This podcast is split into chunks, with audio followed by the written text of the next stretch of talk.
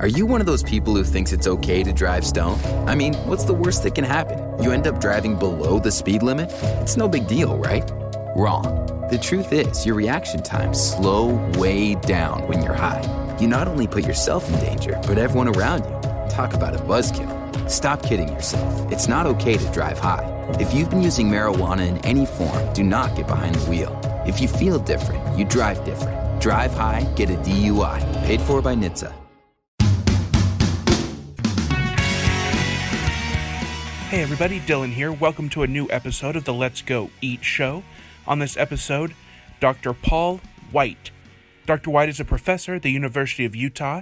He teaches ethics and philosophy, and uh, he's a smart guy. He's one of my favorite people on Twitter. Whenever there's like a, a story in the news or something I'm not quite I don't quite understand or I'm not quite sure how I feel about it, he's one of those one of the people I turn to to give me a viewpoint I hadn't thought of before. And he does that a lot on this episode. We talk a lot about race and looking at a situation from the perspective of a person who's different than you. Uh, it was a really uh, great conversation at a really great restaurant. Thanks to our friends at Current. And uh, without further ado, Dr. Paul White on the Let's Go Eat show. Uh, it's the Let's Go Eat Show talking to Paul White, Dr. Paul White, uh, and we're at Current, uh, one of the fine restaurants in Salt Lake City. And did you, you've been here, did you Right. pick Current?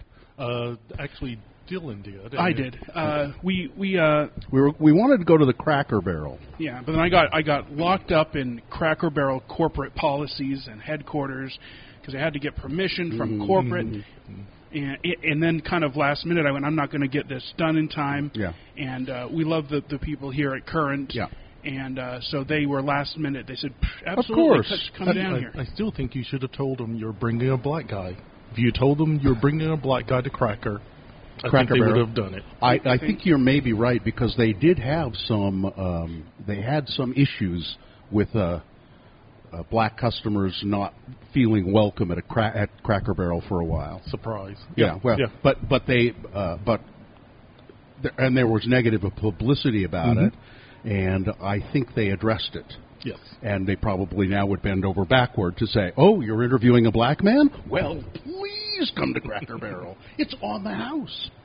So, uh, Dr. Paul White, as uh, you, if, I don't know, uh, people who listen to this podcast, who listen to the Radio from Hell show, uh, have some inkling of who Dr. Paul White is because your name comes up. You're you're an avid listener of the show, and you participate uh, mainly through Twitter. Mhm. And uh, uh, what's the you do a thing actually about the Radio from Hell show almost every day, which is the three lessons you you've learned. Oh or- well, yeah. I'll pick a lesson or a quote or something, and I refer it to the what I call the U of RFH, Mhm. University- University of Radio, Radio from Hell. Hell, yeah. So I'll just pick something that to spread the spread the RFH knowledge out there. Yeah, aren't we? Yeah, we're brilliant. uh, but but now uh, we say Dr. Paul White, doc, doctor. Uh, uh, you're not a medical doctor. No, You- I'm, I'm the original. The PhDs were the original doctors. So I have a doctorate in philosophy in experimental social psychology. And you are a professor at uh, the University of Utah. And uh, what do you teach? I teach, um, as I said, a social psychologist. My research interests and teaching interests are in attitudes and persuasion, in prejudice and stereotyping, diversity, group processes work. Uh, what was the last thing? Group. group processes. So small group processes. So trying to understand what happens when people are working together in different groups. What happens when um, things like social conformity, uh, de-individuation kind of factors. I don't know what de-individuation is. It's the idea that when you're in a group, you may in you may get involved in activities that you would not do as an individual. Peer because, pressure. Yeah, because you're not being able to be identified. I just I went along with being a racist asshole because everybody else was. Right, and you and, And that happens. And and it's it's even more than you can't be singled out for it. So if you could be singled out for it, then you may not engage in it. But in a crowd, you're not singled out for it. Now, I was thinking of it kind of slightly differently. Mm-hmm. Uh, it, does the does the way I was thinking of it also happen, where somebody will go along with the group and and something awful will happen, and they'll go, "My God, that's not me at all. What happened? Why did I do this?" Right, and that's where you think about more conformity, peer pressure kind of issues. Yeah. Because there, and and I know I've seen situations in which people have gone along with things that they may not want to do or Pretty would not even. stuff, yeah. pre- and Yeah. and I know that from my own personal life.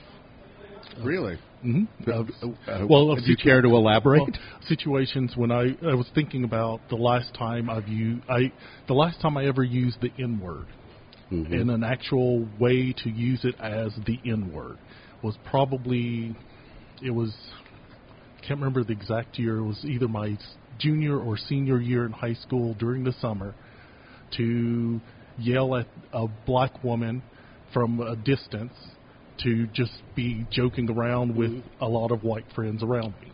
oh, you. So you were I with white friends, And I said it. and you yelled it out, kind of at that woman, Yep. black and, woman.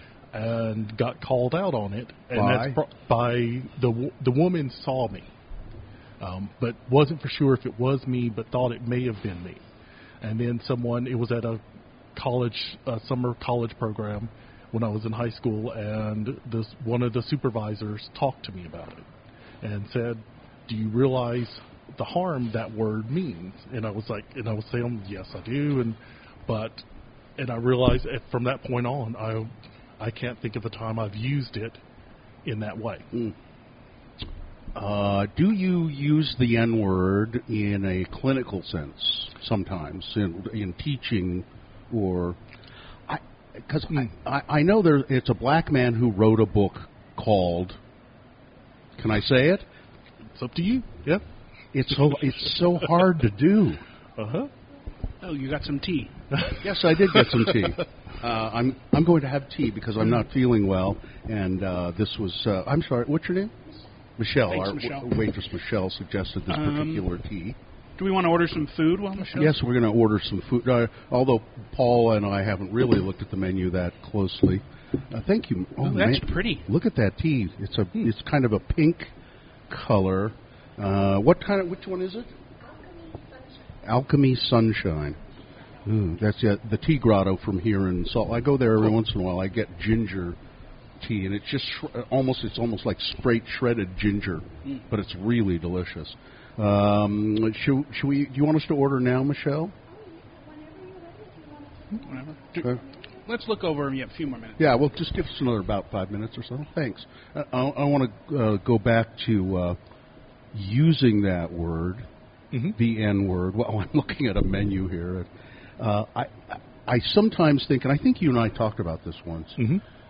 That it's a, a shame that the word that that you can't use a word Right. because words are important. And to say, well, you just can't use a word anymore seems sad or wrong somehow, and yet I can't bring myself to say it either. Yeah, and I, I would actually agree with that.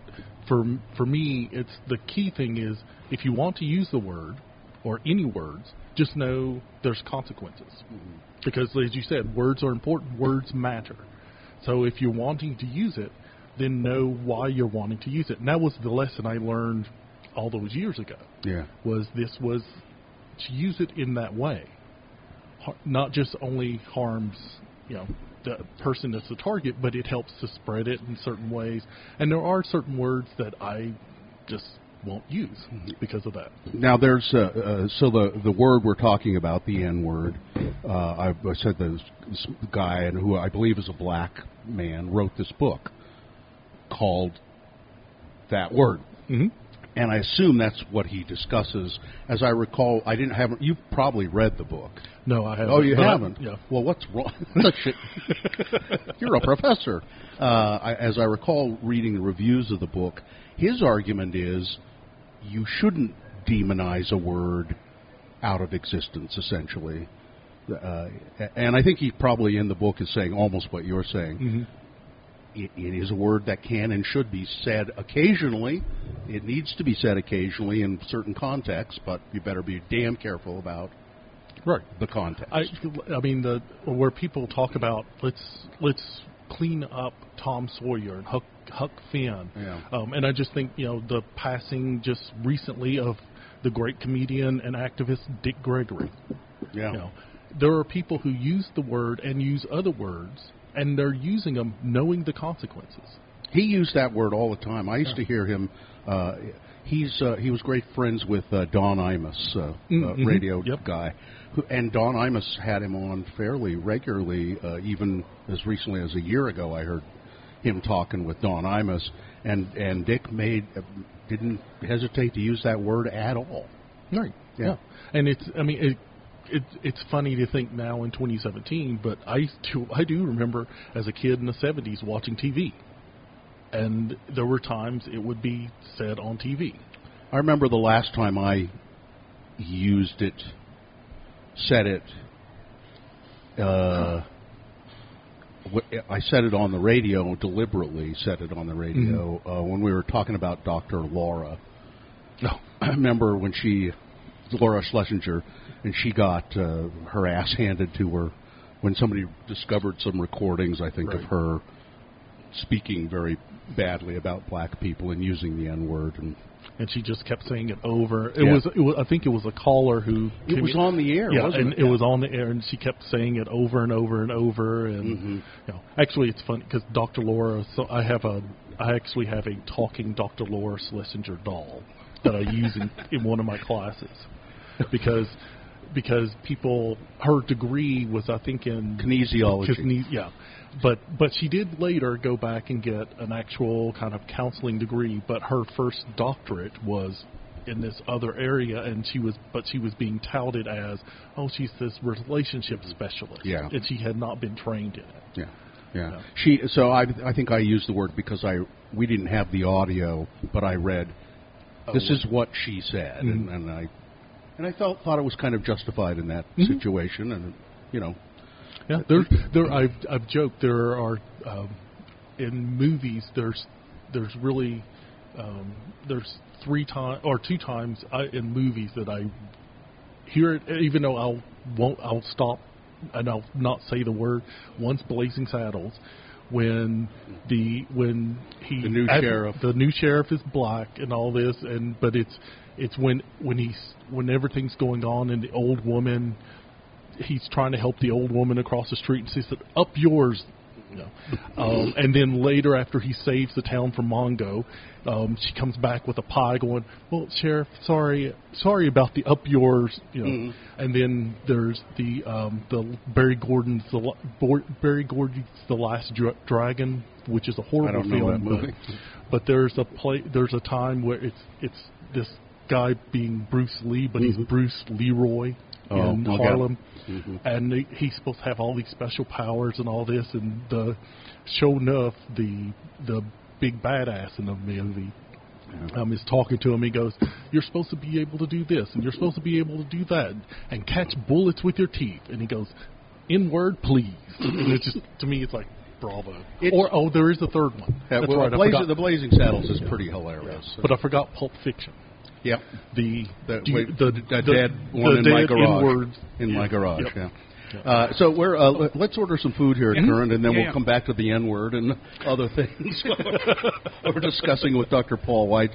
So we're back, and uh, we, so we, uh, I guess we got right into it with the N word here with Dr. Paul White. But uh, I want to go uh, talk to you a little bit about um, your your life. You know, Okay. Say, how long have you been a black man, Paul?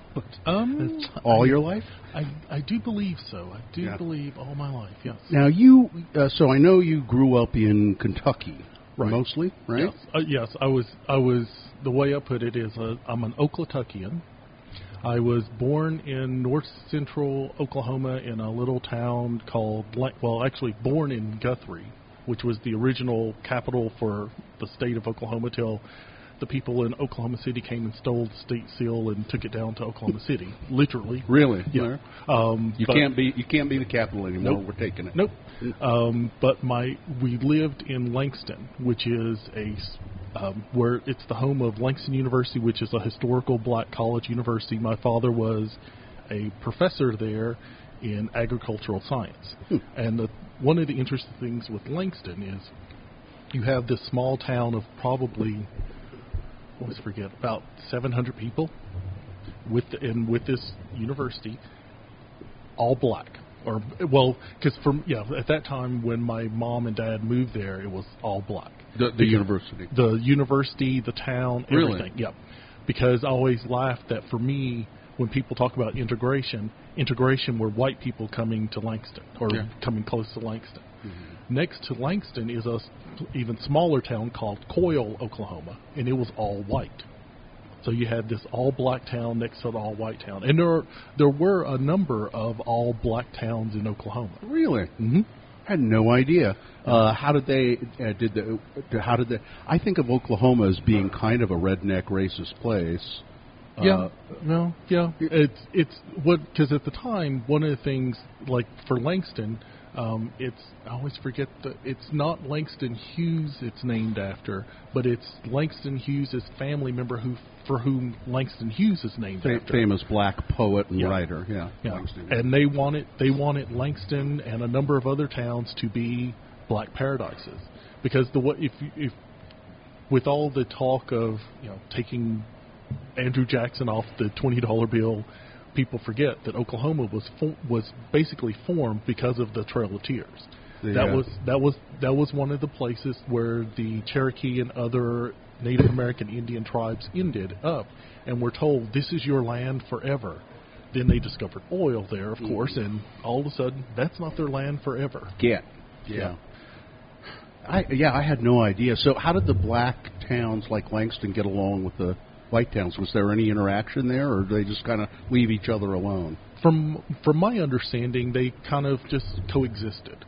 Is is the way it was. How is it that your father was a, a, a, a, an agriculture scientist, or uh, why, did he grow up in He- farming? He he was born in Texarkana, Arkansas, and I always joke, being a, someone born in Oklahoma, that means he was born on the right side of Texarkana because it literally does split Texas and Arkansas. Um, and I haven't seen like I have an anti-Texas bent to me. Um, he, you know, his family was it was a big family, but kind of a poor family. And it was just one of his interests. He did dairy farming and other stuff um, when he was in college. He actually went to Michigan State. It's, yeah, Michigan State's where he got a he got a master's degree.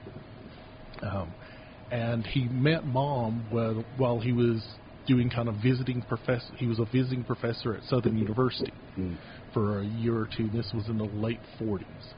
Um, and mom worked there in the registrar's office, and they met.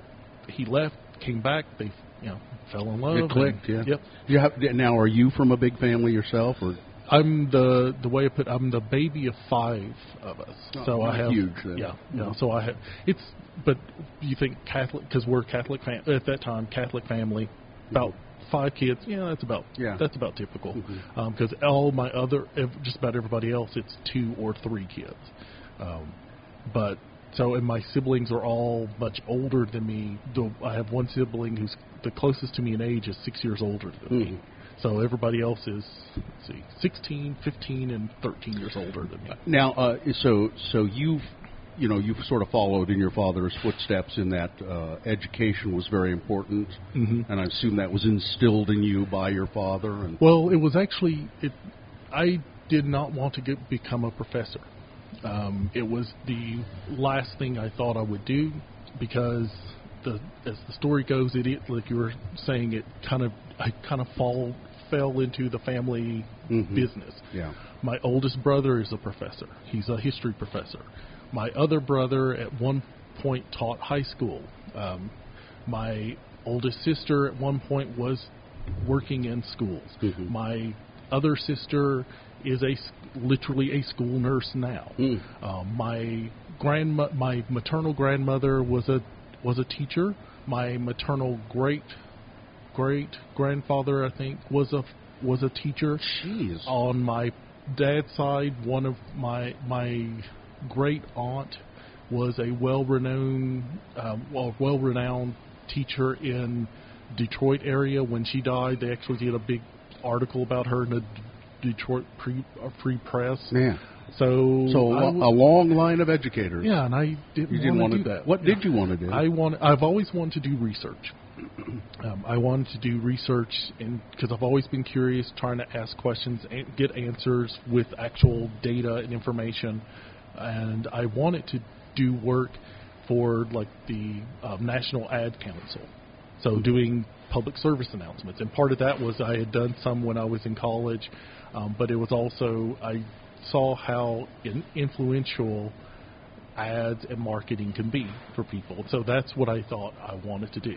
and you d- actually you studied a lot of that, Mhm. uh, h- and then somehow fell into professorship in uh, race, race relations and Well, it, it's the the work I did when I was in college. I went to uh, Berea College in Kentucky, and when I was in college, I was interested in how gender impacts persuasion.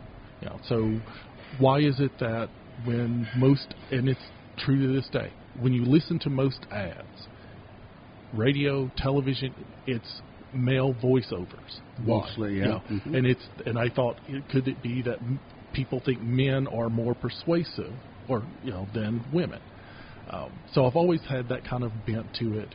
And um, when I here's a little dirty secret about academia in a lot of ways, especially in in psychology.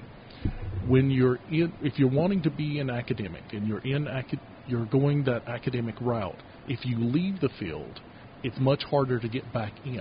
It's easier to go academics first and then leave the field to do consulting or Right. Oh, other yeah. type jobs. Mhm. So, uh, and what's the name of your class actually? The, the Um, class the- you teach? One of them I'm teaching right now is intergroup relations, and I also do a class called the psychology of getting what you want. Um, it's an attitudes of persuasion class. So, so these are not specifically classes about uh, uh, race relations and uh, Now the the intergroup one is cl- there is closest in that I talk about and focus on prejudice, and stereotyping, discrimination, isms, the theories and research behind it, and I try to get the students thinking about ways this plays a role in everyday life. Um, so that's where I give the hat tip to you a number of times, where there are there are boner candidates or other things that I'll you'll talk about that I'll go, oh yes, I, I if I haven't seen it, I'll use that to start the class. Right. So, for, so for instance, the, the latest one was that uh, uh, Wellsville, Utah, Right. the uh, Indian uh, uh, settle, the pure white Mormon settlers versus the vicious Indian staging that they do every year. Right, because Yeah. I had not heard that, and I thought that was a that was a great that was a great opening for discussion about the social some of the social origins of how we can pick up prejudice and stereotypes from our society. I I mean, it's possible to be prejudiced uh, or to and to have stereotypical thoughts and not really even know that's what Mhm. what it is, right? Right. That, that you, for instance, I think it's fascinating.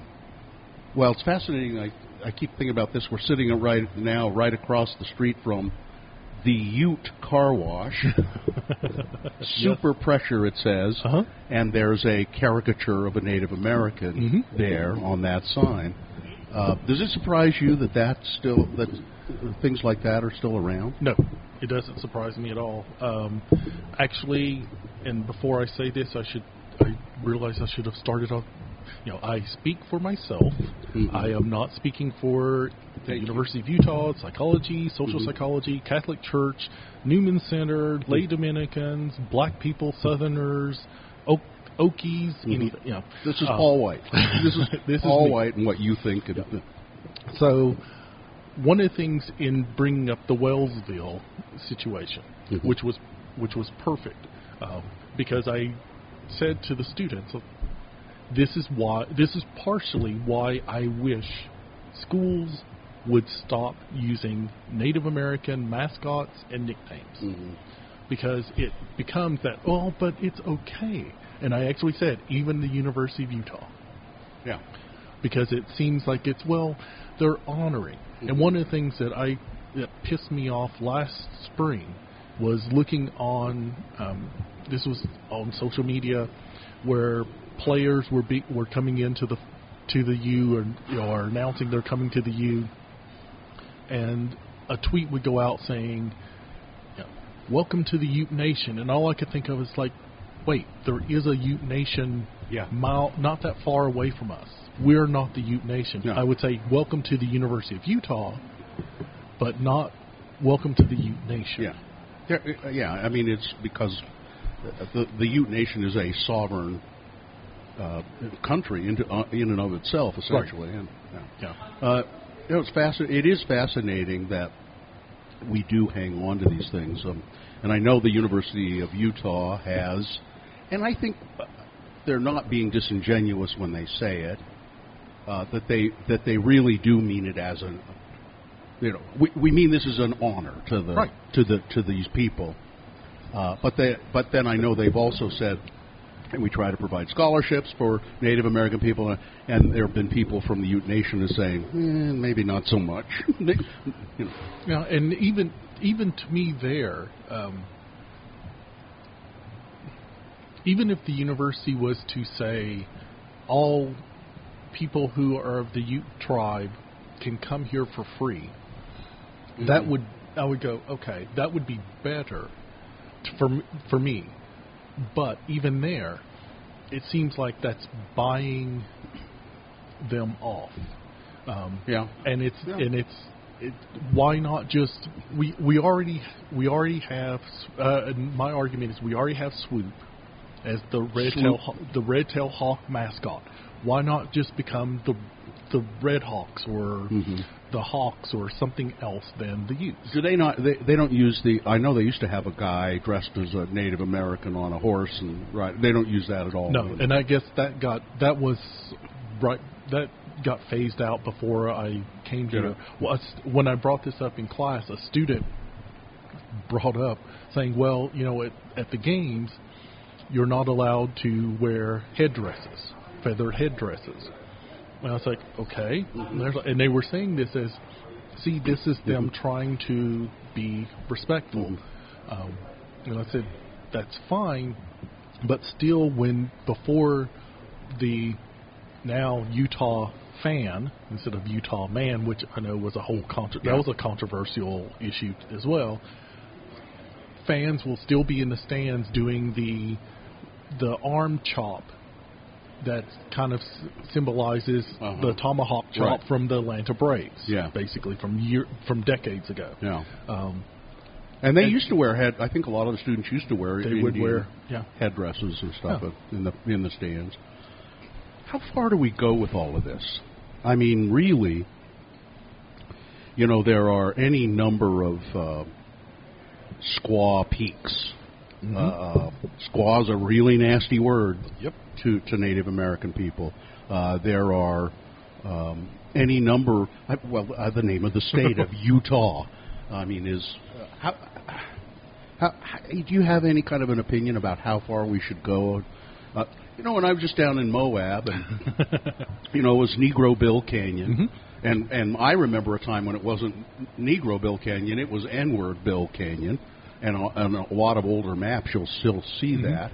And uh, uh, for those who don't know, Bill was a black man in the area in the late 1800s, I think, and he was a cowboy, and he worked on people's ranches for them, and I think he had his maybe his own little herd of cattle that he dealt with, and his name was Bill Grandstaff, but everybody in town referred to him as Old N-word Bill, and he apparently even referred to himself as right. Oh yeah, that's me. I'm N-word Bill.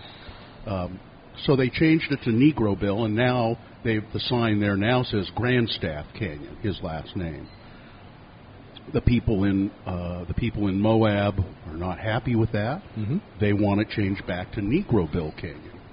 Um, so I mean, so this is this is the kind of things we Mhm. face, and and it's great that we're talking about it.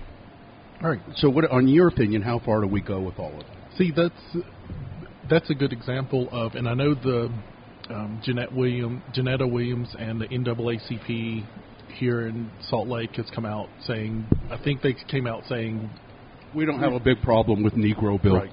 That's not bad. yeah. Um, to me, if the if the it seems like it, you could still pay him homage You could still talk about him. You could even have there on the plaque with the name of the canyon Mhm. talking about. You could have Negro and N word if you wanted Mhm. to. It's those. That's an example of where I think it would be better to change it and have people think about, you know, why it's been changed. We can have those conversations. It's similar to me with the Confederate mo- memorials in that people do not understand why some of these memorials, most of these memorials, were put up, and if we could, it's not. It wasn't to honor just the war dead or the war hero, quote unquote heroes. No. It was to intimidate. Yeah, they were. Now, and I'll give you a chance to take a bite of your sandwich or something. I'll, I'll let me, and if I, I'll explain this, and if I go wrong, you tell me. But most of those monuments in the South were put up, uh, paid for by the sons and or and or daughters of the Confederacy. Mm-hmm. Groups of uh, like the daughters and sons of the Utah Pioneers here in Utah, Right. and uh, they they are uh, they were put up in the 50s and 60s near courthouses and public and in public parks parks uh, because these people wanted to intimidate black people by these monuments. Just don't you forget, you're in the South. And it was also as a pushback against civil rights movements that were going on, um, things that were being, the rights that were being granted to blacks and others. Now, going back to the how far to go, Yeah. um, I think we need to have the conversations, and that's the problem. Is that sometimes when people want, they don't want to have the conversations at all. On one side, Yeah. on the other side, it can be we want to get rid of everything. And even with the Confederate monuments, the Confederate flag, which is the battle flag of you know Yeah. of a of a particular group, there it's I don't want I wish people would not say erase these things. Um, and I don't think people are saying to erase them because, as someone who, like I said, my oldest brother's a professor. He's a historian, pro- history professor. I love history. I love n- trying to understand these stories and inf- this information. It would be better to have it somewhere where we can learn, where we can have these difficult conversations at times, as W. Kamau Bell talks about, is the awkward conversations. I've always said that's how we grow. That's how we learn mm-hmm. from being open about these issues. And I mean, to me, it always seems like when when you you build a statue or put up a plaque on public land, you're not doing it to have a conversation. You're doing it to honor somebody. When you name a street after somebody, when you put up Right. their statue, that or or name a canyon after them, it's honoring that. It's holding that up as a good thing. I, and I but think, but a statue or something in a museum or in a somewhere where it's meant to have a conversation is a different thing. But to me, big public statues out in the middle of your town, you don't do that of oh here's this really difficult thing to discuss. Right. And if and one of the things, if you if you want to have that and you do those things, um, then tell the full story, like the Wellsville situation, where they're only telling their side of the story. We know history gets told by you know the story. The line goes, history is told by the winners yeah, in the in the case, this, in some of these cases though, it's not history being told by the winners. It's well, actually, I take that back. Ultimately, it is Yeah. they are the winners because, and I'll use the term when you talk about our society in the United States, we're talking about a lot of things that were built on white supremacy. well, this, And- I mean, the whole country was. I mean, really, we came here and took this land away from people. Yes, White people came here and took it away from Native people. yes, There's no, and that's what they did in Wellsville. Mhm. Brigham Young sent those pioneers up there, those Mormons up there, and said, "Go, go settle up there and get those Shoshones out of there. We want them out of there. You guys settle the that area." And they went up there and did, and there was conflict, and yeah. and I guess I don't, I don't know exactly. So history was told by the white Mormons for a long time, and still they're trying to tell the history in Wellsville the same way that it was the vicious Indians that kept raiding them and trying to kill them, and and there were those kinds of fights. And so, but then I don't know how people do this kind of research, and maybe you could address that too, because you love history and your brother's a historian, how did we find out that that's really not the case? That what ultimately ended up happening is that soldiers from Fort Douglas here. Well, there's probably Yeah. written record. That's Yeah. how we found it out yeah, because it's a fed, this was a federal installation, hmm and Brigham Young kept saying to the feds, "We need help Yeah, with those Indians up there. and there." that's what that's what you do. You just keep digging and digging and digging. and And, so the soldiers So- from Fort Douglas went up there and and decimated that tribe, just killed them and raped their women and uh, and what few members of the Shoshone uh, there in that uh, northern part of Utah. And I, I I learned all of this from reading Robert Gehrke's Mhm. column in the Salt Lake Tribune. I'm not a historian. I just uh, it was great. That was, I think it's the best thing I've ever read that Gehrke did. It was so telling. But they decimated that tribe. What few members were left, I guess, moved up into Idaho to and kind of joined up with another uh, branch of the Shoshone or something. Mhm. But uh, uh, so that's the real story, and yet those people who live in Wellsville are still trying to tell this fake bullshit story Yeah. and it's it's just and they're still resist i said i think this will be the last summer they do that i maybe not though because they're still the, like the mayor is a little upset about the whole thing. Well i wish we could just come to some kind of agreement that we could still do it.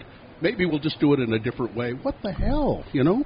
Yeah, Just I give I give it. I give it one, I think one more year, and Mhm. but it but I think if it will change, or hopefully it will change, um, in in large part because again, we get to get more of the story.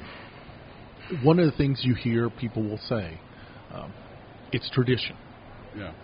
And a, a the example. Sorry, while we're eating, the example I I used in class is yeah when I was when I was a little kid, I used to shit myself.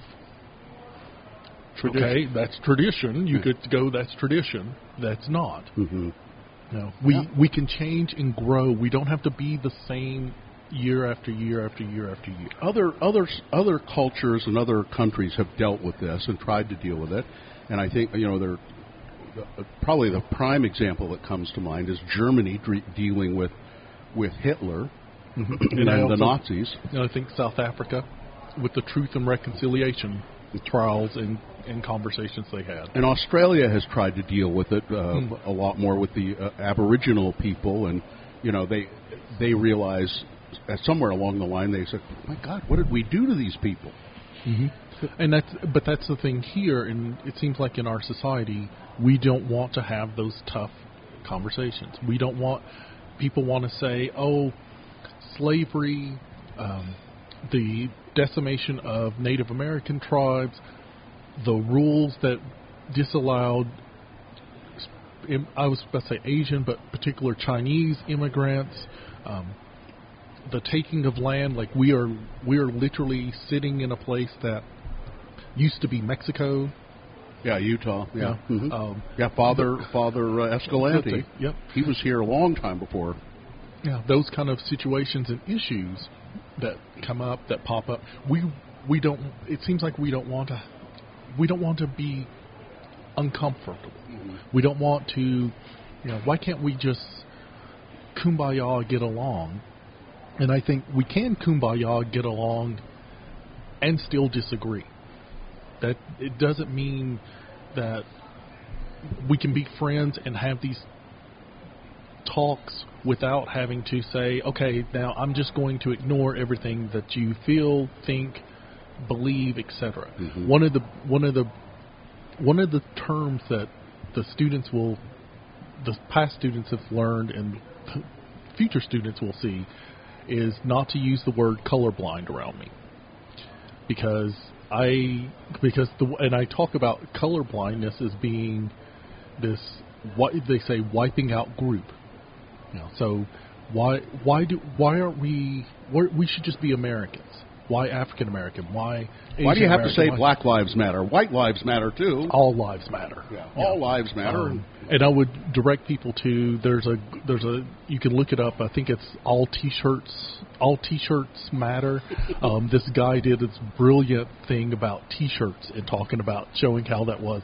There was a actually there was a great meme with Hurricane Harvey. I don't know if y'all saw it where it was the picture of flooded Houston and saying, "I know Houston's hurting right now, but all cities matter." Now you see how dumb this shit is. Mhm. You know that saying is, um, but it's that it's that idea that we say let's just be Americans, and I then toss it back to students and others, going, okay, what's an American? Define for me what is an American.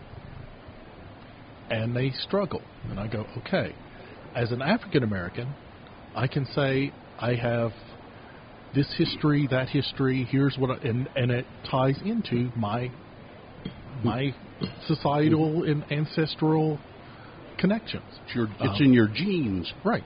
Um, and I point out to people this isn't just for non-whites. That I going to graduate school in Boston and know lots of people who are proud Italian Americans, Irish Americans, Jewish Americans, other groups, other ethnicities.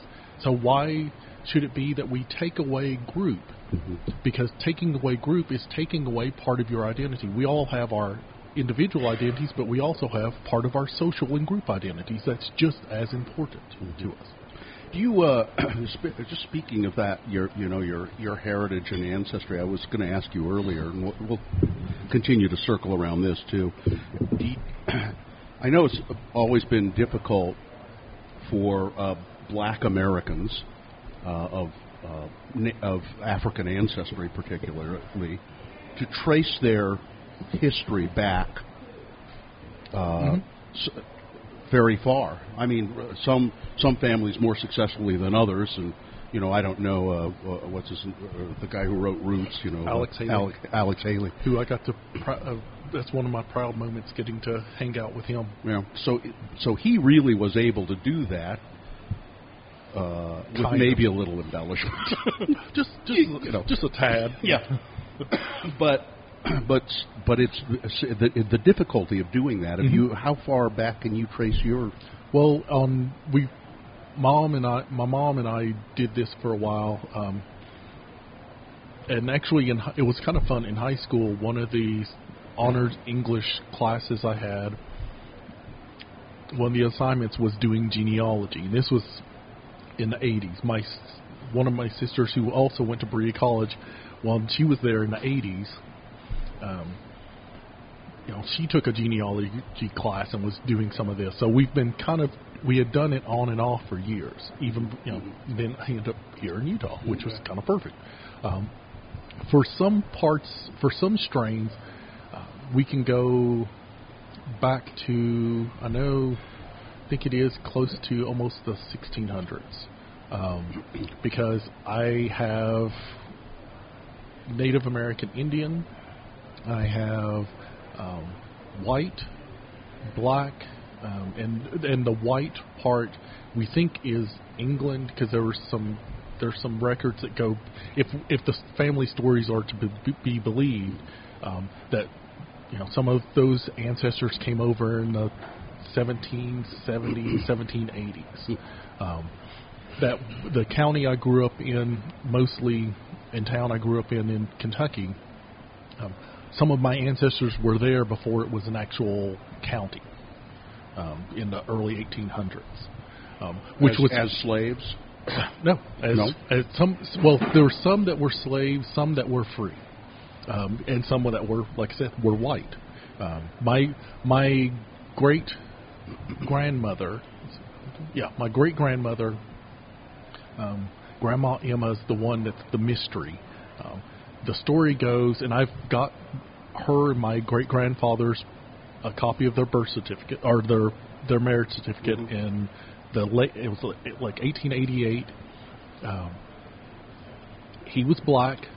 She was either white or mulatto, as the term was back then. Is that is that still an acceptable term, by the way, mulatto and uh, quadroon and all of those? Yeah, those those drop of the drop blood drop Yeah. or bl- blood drop rules Mhm. and those. Yeah, No, Not- not not really, really. yeah. um, but it was one. It was intriguing.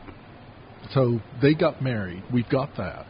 Um, the problem is the 1890 census is the one that burned for the whole United States. That's the one that's ever, you know, and but there are certain there were certain pockets, certain places, certain um, like army records and Mhm. things where you can trace it back. My grandfather, um, who I gr- grew up around, um, was born in 1892 and died when he was 98. So it's like I, all I could think of was like, great, I've got long living genes. That's Yay. good. Not so Um, good. well, I, I, I joke with my wife. It's like when when we hit about 80, we'll start negotiating. Yeah. Um, but it's so she but she died not long after he was born, and then great grandpa great grandpa remarried. And then, so in the 1900 census, there's all of his and you know the new wife and kids yeah, that makes but it hard. it's hard to find her Mhm. and trace back to her. Um, um, but that that's I know that's one pocket, and there's some there's a pocket on my dad's side because my grandmother was the story is half Indian, um, and some of that is hard to trace back. Yeah. Yeah.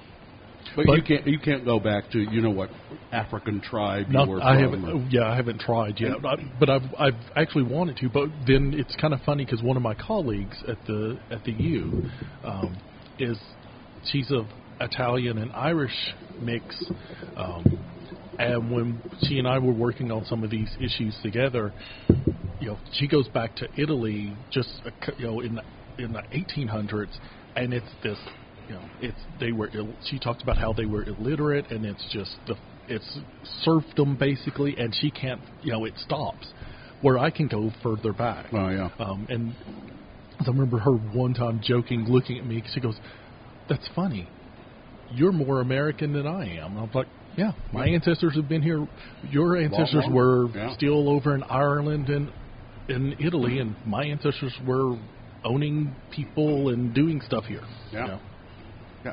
It, um, uh, you know, you said something in there too that I think just sparked a little interest in me that I didn't, I was not familiar with. That uh, that there were, even when the with the institution of slavery, there were always certain numbers of free Mhm. black people. How how did that come about? Or they just they were here and they were that that was just who they were there were only because if you think about with sla- with slavery people who were being brought here as labor there was always there were always some blacks who had money who had power who had prestige who had come over to From the other United States. countries, yes, came o- who came other- over um, given that we're recording this on 9/11 and Yeah. thinking about what you know the idea that oh, a lot of people do not realize or know Crispus Attucks. He was one of the, if not the first, one of the first people to die for the revol- in the Revolutionary War at the the Boston Massacre. He was a free black man. I didn't know. I, Yeah. I, I didn't know that. Yeah, and that's so from the very beginning, before the country was even formed, there were blacks who were fighting and dying for freedom. And uh, that uh, the movie, I always want to say Twelve Years a Slave. Is it thirteen? No, it's 12. 12 12 years, Years a a Slave. Slave. Mhm. Uh, that He that was- guy, he he, was was, always he was always a free man, wasn't Yes, he was always a free man. he? Yeah, and a, a musician. I think, and- uh, except for uh, like a 12 year period, Except for Well, that I 12 think he was not. Yeah, that, Well- I could. I I finally I finally made myself go see that movie, and it was. It's one of those kind of movies you say, I don't know if I really want to see that again. It's it's very. If you haven't seen it, it's great, but it's very harrowing and Yeah, there's a scene, and it's not it's not spoiler um, that I just love the way the they put it together, where he is lit. He's looking kind of. It's not centered screen, but he's kind of on the I think on the left side of the screen, and he's just staring out. And it is like he is just staring at you, sitting there watching Yep. him in this situation yeah. and it is that kind of and it's it's not a five or sec, ten seconds it's for a while I remember. Yeah. Yeah. Chua- Chiwetel Ejiofor. Ejiofor He's really a good actor. Yes. and Lupita Nyong'o. Yeah. Yep. It's the first time we've really seen her in anything. Mm-hmm. Um, Brad Pitt. you know, people say Well, he was good. He was really he produced the movie too. Yeah. I mean, he was and he was good. And uh, what's his name is the slave owner. Uh, Oh, um, Benedict Cumberbatch. Oh yeah, yeah, yeah, Yeah. yeah. yeah, and then but there was the other guy too. Anyway, they they were all excellent. Uh, just it would be really hard to, as an actor to do some of those things where you have to be the The worst kind of Yeah, uh, and they've Humanity. you know they've talked to white actors who've had who've played uh, in movies and stuff where they they have to treat black people mm horribly. It's really just awful. That you know, it's just awful. And see, do. here's here's a here's a twist on on that. It's to me, it's intriguing that, and because I've read those stories, and I still remember the great. There was a great story about when Spielberg was doing Amistad, and they had the the they were putting the people in bonds, in chains on the on the ship to film the scene, Yeah. and you had the productions people doing this, Mhm. and it was all basically a white production staff Yeah. putting literal chains on black people, and they were like, "Ooh, Yeah. How did it change feel? Oh, maybe not." Is it too tight? But see that, but you hear those. But then what about? And this is this gives you an insight of how I think about things at times. What about actors who are played, who are playing rapist? yeah. Yeah. Or Mhm. who are being domestic violence abusers, and the, you don't hear people going, "Well, let's ask this actor, how did it feel to beat this woman? You know, how did it feel to do these kind of things?" But with these other situations, you hear more and more because we we tend to have a more a, a higher sensitivity to intergroup relations when it comes to ethnicity than when it comes to gender. Do you do you uh, have any advice for people, or to, do you ever talk to people about how to examine their own thinking Mm-hmm. and say, and you probably know where I'm going with this, and say, uh, I, I am not thinking correctly about this issue about race, or um, to find things in your own. It's like you know sometimes like like uh, Kerry was saying the other day, he's thinking about getting rid rid of the uh, term uh, "live long and prosper" bitches, Mm-hmm. you because of the word bitches. Mm-hmm. And somebody had apparently said to him, "You ought to think about that word a little bit." Um, or, you know, one of his favorite swears, and I always liked it too, is well, we can say it on a podcast. It's cocksucker, and and I I love that swear as well. What a cocksucker! But but it's really a derogatory, awful thing to say in in terms of uh, of people being gay. Mm-hmm. You know, so so how do you, how do you find things? There's just things that just wouldn't occur to you as being awful. Well, one of the things, like I said earlier, it's it's those having those difficult conversations. Part of that is being willing to have those difficult conversations to listen, to not to ha- you know where I can get I'm, I can probably guess who may have said it to Carrie, but um, uh, We- since I don't know, I don't uh, know either, so we should leave it Uh, out. But But you know that person having the courage to approach Carrie, Carrie having the courage to listen and really reflect and think about it, not just automatically snap to "I'm going to defend it." Mm-hmm. Oh, this is my word. You're being too sensitive. What's wrong with you? well, that's Can't- not the way I mean yeah. it. Yeah, I yeah, and and because I've had, and I will use the word friends, good friends, who would say in word or other stuff around me when I was growing up and you know later on in life, and then go, oh, but I don't mean you. They're that. Yeah. You're one of the good ones. Yeah, you're one of the good ones. You're almost like a white guy. Which I used to joke and I would say that to other white people, like, "No, you're one of the good ones," or "You're a good egg," kind of thing is uh, another way to say it. Um, but it's there's a there's a book or a, a reading that I recommend to people. Um, it's it's Peggy McIntosh. It's it's now I think thirty something years old. It's called Unpacking the Invisible Knapsack, and she and she's she's doing this from the white privilege perspective of realizing here's all the things I can do and say that just seem normal to me. Um, but she talks about because for me it was the what it was eye opening was the gender part because she talked about yes I you know as a black man there are lots of things that I worry about concerned about um, I do morning walks and a lot of times I am doing things on purpose in a way and I talked about this a few weeks ago on Twitter um, where I smile at people not just because I'm a Southerner and it's just our gentile way. Yeah. Yeah. Um, but it's because one of it is so that because I may be the only black person that person sees all day, Yeah. and not just because this is Or all Utah. week. Yeah, and it's not just Utah. Yeah. There's, yeah, actually Kentucky's whiter than Utah. Really? Yeah, yeah. Um, Huh. But it's but it's also because it becomes this disarming kind of. I am not as again. I'm going to evoke W. Kamau Bell. He in his book he talks about being a BBM, a big black man. Mm. Yeah, and you are a, for people who don't know you, you are a, a tall, imposing. You can be imposing. Although I, I don't know. Maybe it's because I know you, but I look at your, I look at your face and I think, oh, that's a gentle soul. And that's what a lot of people will say. They'll say, Yeah. "Oh, you seem so, you're so nice, you're so kind, you're so." That's and you do. That's. I mean, ev but I think even just looking at you, I would think, well, that's kind of a gentle, nice-looking person. Yeah, but I remember this. I remember this in grad school and other times of talking, having conversations with people who would say, you know, they were they were it was females talking about having to, you know, carry keys in between their knuckles and other things, and I was tell it was it was beat per beat for beat. I was telling them the things they were going to say, Yeah. and was saying I do these similar similar type of things. A lot of times I may be the one who crosses the street.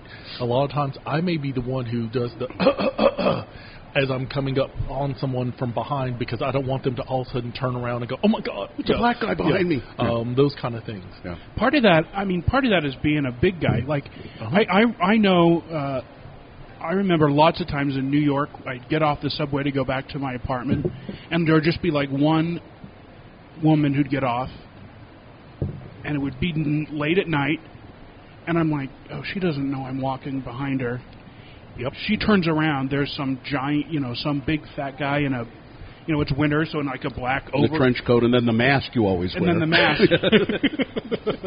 and you know, like I, so I would wait for her to get Mm-hmm. far enough away that I wouldn't scare her, or it just. I mean, I took. I see what you're saying. But see, and that's the part of it is being able to take that into consideration. A lot of a number of people don't or won't. One of, and that's what I'm saying with the unpacking invisible knapsack. It's great to get people thinking through those issues. One of the, but again, one of the key things is having people listen. So many times in even thinking about discussions of Black Lives Matter, people will go, "Oh well, they are wanting this and they are wanting that, and why can't we just?" It's like sometimes you need to just step back and listen to the other side, even though it may not feel good doing so. You need to do that if you're truly wanting to be an ally. If you're truly wanting to work for social justice in some of these issues, you have to be willing to step into it because the people who are speaking up and speaking out, they're having to deal with this every minute of their lives, just about. Yeah, it's just here's an interesting one. Uh, I was I, I didn't realize I guess that Amy Donaldson, who does sports up for us, uh, she does a podcast. She co-hosts a podcast called Voices of Reason, I think. Mm-hmm. And I listened to a little bit of it the other day, and her co-host uh, and she, uh, she and her co-host were talking about gender issues and in sports reporting, and how it was they, they were talking about uh, somebody was talking about these two uh, athletes, a male and a female athlete, who were married, uh, and they're married, and so the so the the reporter or whoever was talking about, it, I guess it was a coach, saying, now this is the male a- athlete, and his attributes are this and this and this and this, and then his wife, she's tall and elegant and uh, very strong and uh, has a really good mind and is a very a very good uh, athlete as well. And the the couple of issues that were there uh, made a lot of sense to me. Were uh, that you didn't describe how the coach didn't describe how the man looked, Right. Right. but felt it necessary to describe the, the that the woman was elegant looking and very attractive, and oh, and she's a good So, so I, th- so I got, I got that, but then there was the issue of referring to someone as his wife, Mm-hmm. his wife. Now, I am, I, I'm not dumb. I get this idea of possession. Uh, she is not his possession. Um, you know, I refer to my wife a lot of times as my wife. Mm-hmm. Uh, she's not my possession, and I that's that's not my intention. And, And she reminds him of that all. that's, that's exactly what I was thinking. yeah, Like, yeah, yeah, yeah, you met her. You know what she's like. She's huh? Uh, but uh, so I but I just wanted to inject myself into that conversation with Amy and her co-host, whose name I'm sorry, I Uh, Jason Lee. Jason Lee. So he a former he's a former athlete, isn't he? Or- I don't think so. Or or he I know he's from Chicago and he's been here a while um, doing different things with uh, Deseret News. Say, Dr. Oh, Paul White, right. how do you know so much about this podcast? Well, I listen to this podcast because to me it is part of the Radio from Hell family, but also I think their latest guest may He was be- awful. Is it His Dr. latest Paul guest White? was- Yeah. Oh, okay. Well, I don't know that. Yeah, Huh? yeah, I- I'll have to li- uh, listen to some more then. but anyway, this my my uh, uh, my wife, uh, and I, I still am taking a little bit of, and, and they, they discussed it very well, and Amy's really good at kind of parsing these things out and not. You know, not being adamant about things, but it's just, just like we're doing. It's a discussion that needs to be had.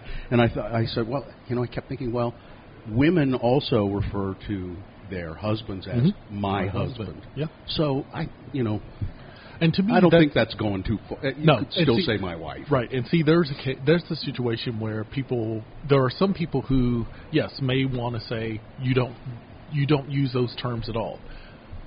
There are others who you know it's like no you I I would disagree. I would say no. I say actually I say my the white. I actually you don't. oh, I just realized know- I don't say my wife a lot of times. I say the white she devil, but that's a whole other. Yeah, You know, we could do another whole podcast on you being married to a white woman. And, yeah, yeah, yeah. Uh, I, I what uh, So you know you don't call her my woman.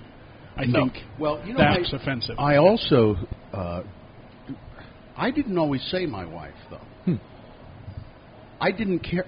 You know, I only started saying it.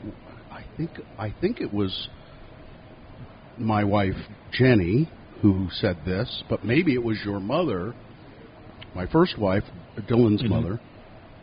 One, one of my wives said to me at some point when I would always just refer to her by her name.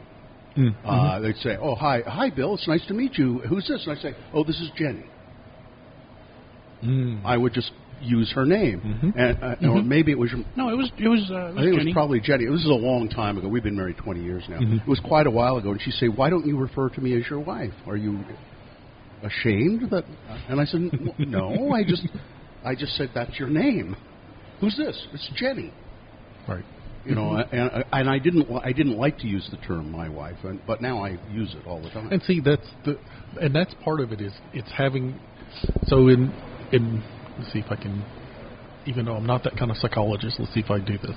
Um, for you, you were just thinking, oh, I'm just saying her name. That's Mhm. what I want to do. I want to say her name. She's my wife. I know she's my wife. We're connected. I don't. I don't need to say that. She's a person, and She may be thinking, why isn't he saying that we're connected? He's Mhm. just, it's almost like, oh, this is so and so that Yeah. I've just met Yeah. off the street, too. yeah, Um, why isn't there a connection there? Yeah. Why can't we be connected?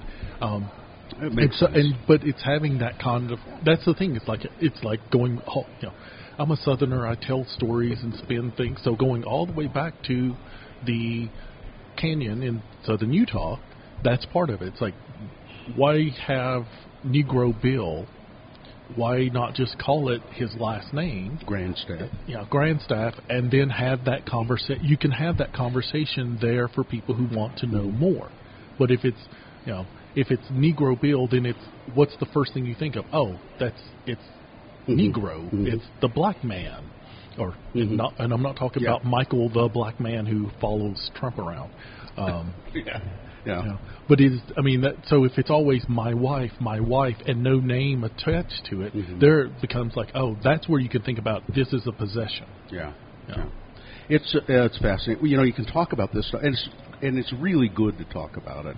And and and me asking the question, how do you find out if there are these things in you that you don't realize that you're by by doing just what we're doing, by kind of having those conversations about them.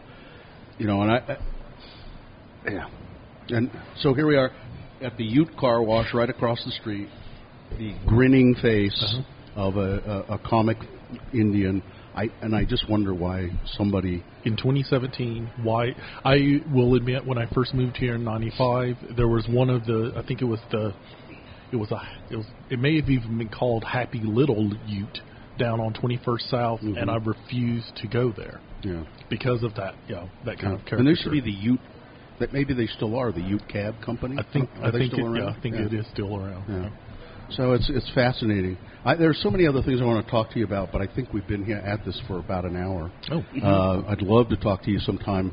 It keeps coming up in my mind about the uh, degrees of blackness. hmm. hmm Oh, hmm. you mean like, Like, well, it's like, a how dark a uh, person's skin is. Oh, I thought you meant like an Obama versus a you know someone else, where people talk about. You know, di- that's what. Going back to Gregory, that's I will tell people if you can look it up. It's I can't remember which year it was. It was the Black Affairs Conference. It's a couple of years ago. Dick, Gre- if you I think if you just look Dick Gregory, um, Cornel West, talk uh, discussing um, Bill Clinton, you'll find it. It's a it is one of the best little clips talking about Bill Clinton. And, the two of them are talking about Bill Well, Clinton. he, he Dick Gregory goes off about talking about with with with poor Bill Clinton, us black folks. We we told you you were black. We gave you. We said you were black, and then you know for Obama we're saying you're not black enough. And, and he, but he goes on talking about in a he says how for Bill Clinton that's fine if you want to play black and say this stuff and do these things, but the problem comes when you start using it as your address. yeah. Yeah, and it is just, he, and I won't. Uh, he just, it's brilliant the takedown of of how we can think about again, kind of being black in the United States, being othered in the United States. There's never going to be a time where we don't see it. No, and And- and and, I give Can't pretend. Right, and I give the example of in the United States, we like I said, we're we seem to be specially tuned to ethnic ethnic differences. But I that I in class I'll use Quebec as an example. I'll go, okay, Quebec. There's a lot of conflict there. You had it's white people and even black people who you know the conflict isn't about ethnicity in terms of skin color. It's about do you speak French or English go to Northern Ireland, the the troubles. Catholic you know, and it was the Protestant. Catholic and Protestant. Yeah. You go to Rwanda, it wasn't even religion there. It was Tribes. It was tribes because everybody was Catholic there. Everybody looks the same, but it's the tribes. Yeah. So there's the the students will ask and people will ask, what's the solution for prejudice and stereotypes? And I say, one, prejudice and stereotypes are not bad in and of themselves, even though that and that can be kind of controversial. We use them, we need them in some ways. The problem comes when we use them as inflexible tools and we're not willing to change or learn. Two, if you want to get rid of them, the best way to do it is cut your head off. Because some things we can we It's a can little impractical. yeah, yeah. But we can we naturally categorize things. Categorizing things can lead to stereotypes. This is a table. That's a plate. You know, we are, I think, males. Yeah. Um, you know, those kind. You know, we can make these quick, easy categories that way. That's just a byproduct of- of our cognitive abilities and thinking. The problem then comes when we're the three of us are sitting here as males, and then someone else sits down who may look like us, but say she's female, Tra- and we go, no, no, no, no, no, no, you're male. It's like, no, I'm not. no, I'm not. You know, and that's that's where the problem. Well, comes. then you have to. So that that's then you say you have to. Oh, you're not. Oh, well, what are you? They tell you, and then you accept that Right, because and you- that's what they say. and you listen. Yes. As long as they don't use the same bathroom I get to use, I don't care. But do you really want anybody using your bathroom? I Nope. just Be I just wish See, there. I just want every bathroom to be a single person bathroom. I just don't. I just With don't. an automatic fan. I don't Mhm. care. You know, I don't care. I can be I could be standing in a restroom doing my business and, and if a woman walked in and wanted to use the bathroom and go into the stall, I'd be fine. I don't care. Uh, it's happened at concerts and Yep. sporting events, Yep. and it's like, The last time I was at the state fair, I think it was the state fair and the bathroom was so busy, the men and the women's was even worse, I guess, because a woman came into the men's bathroom. There must have been 20 guys in there. It's a, it's a big bathroom out there. That's one part of the state fair. And she she came in and said, "Woman in the bathroom, I can't wait any longer." mm-hmm. And I don't think there was a single guy there. Uh, there were some chuckles, but nobody was pissed off or angry. so Well, again, I think that nobody was angry. I think we're the wrong side of this issue. I don't think the debate is coming from men really worried about women in their restroom. well, I don't think that's the, the right. I, well, I don't Well, know. Are I mean- women worried that men are coming into their think, restaurant? I think that's the bigger concern, or it's men worried that other men are going to come into the restroom while their wives or daughters are. Be an interesting Right. social experiment to see if I could do that. If I could go to a women's restroom, open the door, and say, "Ladies, the men's room is too crowded. I can't wait. I'm going to come in here and use one of the stalls." yeah. I wonder what would happen. See, I think to me, I think that, I'd be arrested. yeah. Well, where are you? Are you at City Creek? again at the are you? fair.